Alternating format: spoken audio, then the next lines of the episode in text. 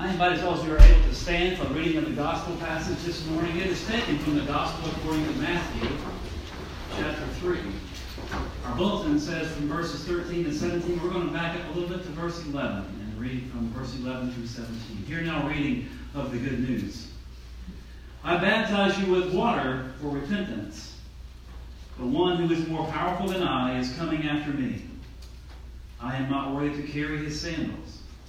He will baptize you with the Holy Spirit and fire. His winnowing fork is in his hand, and he will clear his threshing floor, and will gather his wheat into the granary, but the chaff he will burn with unquenchable fire. Then Jesus came from Galilee to John at the Jordan to be baptized by him. John would have prevented him, saying, I need to be baptized by you, and do you come to me? But Jesus answered him, Let it be so now. For it is proper for us in this way to fulfill all righteousness. Then he consented. And when Jesus had been baptized, just as he came up from the water, suddenly the heavens were opened to him, and he saw the Spirit of God descending like a dove and alighting on him.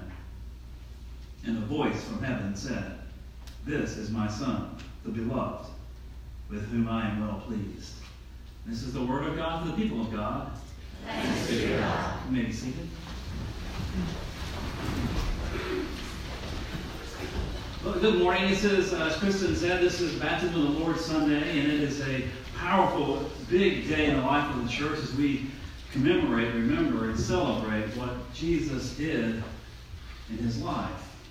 As we understand the baptism, his baptism was the beginning of his public ministry that would take him ultimately to the cross to die for each and every one of us then be resurrected, breaking the chains of sin and death. And that's what we are celebrating, is this baptism, this powerful event in the life of Jesus and the life of the church.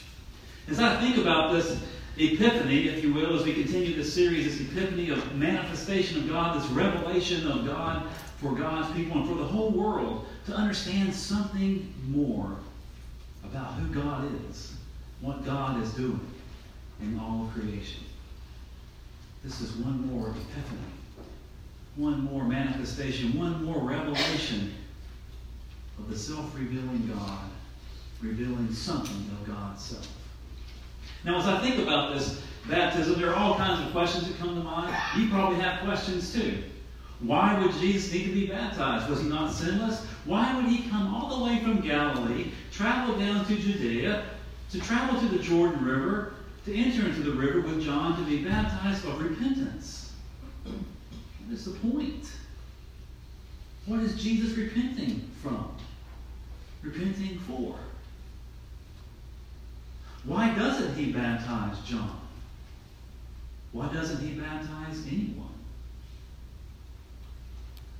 And what is the point of this dove and and this voice from heaven. And who hears it? Is it just Jesus that sees the dove? Is it just Jesus who hears this voice? Or is it John and Jesus? Or is it everyone there on the banks of the Jordan River? Or is it us? Are we the ones who are meant to see the dove? Who are meant to hear the voice from heaven? These are wonderful, powerful questions, and we could sit with these for who knows how long, as scholars have. But I don't want to do that. Instead, I want to talk about the Beach Boys. Are you familiar with the Beach Boys? Do you know this group? If you were to pick one album of the Beach Boys, which one would it be? Pet Sounds Cheater. Pet Sounds. Are you familiar with this album, Pet Sounds? This is an amazing album. It, it, it's incredible. Now, I've been, I've been completely um, just wrapped up in this whole idea of the production and the composition and the lyrical content of Pet Sounds. Pet Sounds came out in 1966. I was one year old. So it's been a long study. Not really. It's been about a year or two. This album was amazing for several reasons. But one that became so clear to me, I was had been watching this movie. It's a historical, a biographical movie about Brian Wilson and his relationship with Melinda Ledbetter. The movie is called Love and Mercy. Now, this, is, this captures their relationship, which begins in the 1980s and works their way into the, they were married in the 1990s, and they're still married today. Uh, but this has these flashbacks to his life with the Beach Boys and in the studio putting together Pet Sounds. Now, to kind of get an understanding of just how impressive this album is, this was their 11th studio album. They began putting out music in the early 1960s, 1961. 11 albums. Each and every one of them reached gold. That's amazing. From their first album all the way to Pet Sounds, which did not reach gold. Pet Sounds only reached the top 10. It was number 10 on the Billboard charts. This was a letdown for the Beach Boys. Now think about that. 11 albums, 10 of them reached top 10. This album, that has ballooned and exploded in importance, only reached 10. In fact, the record company was so worked up about it that they said, we can't let this stand on its own. This is a train wreck. This is going to be the end of the Beach Boys, the end of our moneymaker. Let's put out a best of. So they released the best of the Beach Boys album in the same year that Pet Sounds came out. The best Love album reached number eight. Pet Sounds, this new studio album, number 10. Now here's the interesting part about this whole story. One of the interesting parts. In 1965, the Beach Boys went on a tour. And Brian Wilson, the leader of the Beach Boys, this writer, this composer, said, I don't want to go. I want to stay in Hollywood and I want to write songs. I want to put together a new album. I have this I have this song in my head. I have this album in my mind, and it is a powerful thing. This is going to change music. This is the greatest album ever. If you'll just let me stay behind let me write this album. And when you come back, we'll lay the vocals down and we'll have a new Beach Boys, and this is going to this is going to change the world. Eventually, the, his brothers relented and said, "Okay, you stay back, and then we'll go to Japan, we'll tour the album, and then we'll come back and we'll lay down these new tracks and put out a new album." So they went on a tour. Brian Wilson stayed, and he put together this incredible ensemble of studio musicians, the best in the world. And he had them playing all kinds of things. They were playing Coke bottles and cans. They brought in animals to bark. They had everything happening in the studio that should not have been happening in the studio with world class musicians. So the rest of the Beach Boys returned from their from their tour, and he says, "I want you to, you got to hear this. You're going to love it." So he puts the first track on. He hands out the lyric sheets, puts the first track on, and they all stand there scratching their heads, going, "What is this? What what have you been? Is what you've been doing for this whole time?" You said this is going to be our greatest album. What, this is this is not us. This is not the Beach Boys. Mike Love, one of the leaders, the front man on stage, says, Brian, we have a formula. Stick to the formula. It's Surfing Safari, it's Surfing USA, it's fun, fun, fun. That's our formula. This is not going to sell, this is not going to work, this is not us. Brian Wilson said, just trust me. Just trust me. This is this is an amazing piece of work. So they finally put together this album. And obviously it didn't go as high as they had anticipated. But let me just say, in 2012, Rolling Stone magazine ranked the number two album of all time history. Number two. Paul McCartney of the, of the Beatles said, God only knows one of the best tracks off that album is probably the greatest song ever written. That's pretty high praise from his colleagues. from his peers.